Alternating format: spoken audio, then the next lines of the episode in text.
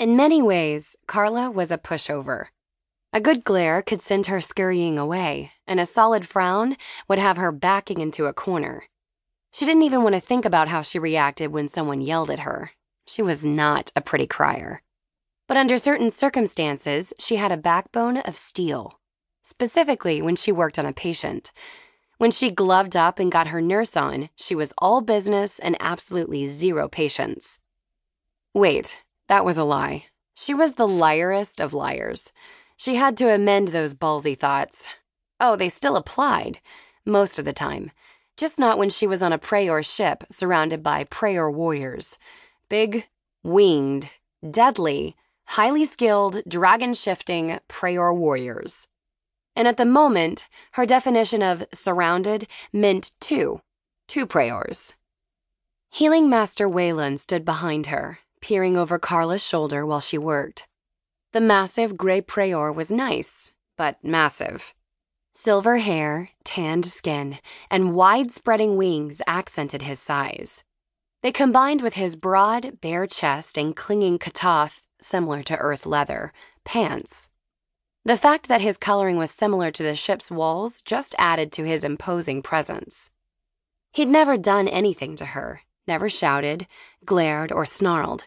He'd been nothing but gracious and overjoyed when she joined the Preor staff as a nurse, specifically meant to care for the human Preor mates on board.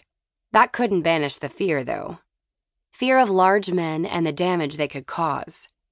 The other Preor looming over the med platform was equally intimidating, not necessarily because of his size, but his coloring. Red. He had deep red hair that looked nearly black, the same tanned skin as other Preors, and then blood red wings. Just as Waylon had been newly appointed to the position of Healing Master, Yazin had been recently granted primary healer status. Carla leaned forward, farther from Waylon and closer to the holographic display that covered the platform. Today, she was going over the intricacies of human female anatomy and the effects Preor offspring could have during pregnancy. Of course, until she examined Lana Joy Tallon Coburn, she wasn't sure what the effects were. The woman was the first human to be impregnated by a Preor, and everyone was worried about the merging of the species.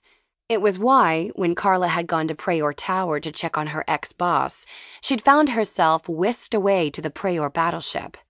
She'd gone from, Is Grace okay? She kind of disappeared with one of your winged guys, to now living and working on the ship. Which, since she'd been fired recently, kind of rocked. But being one of the few women, and the only unmated one, on the ship was weird. She'd been with the Preor for a week now and she was still acclimating to the way her life had changed so drastically.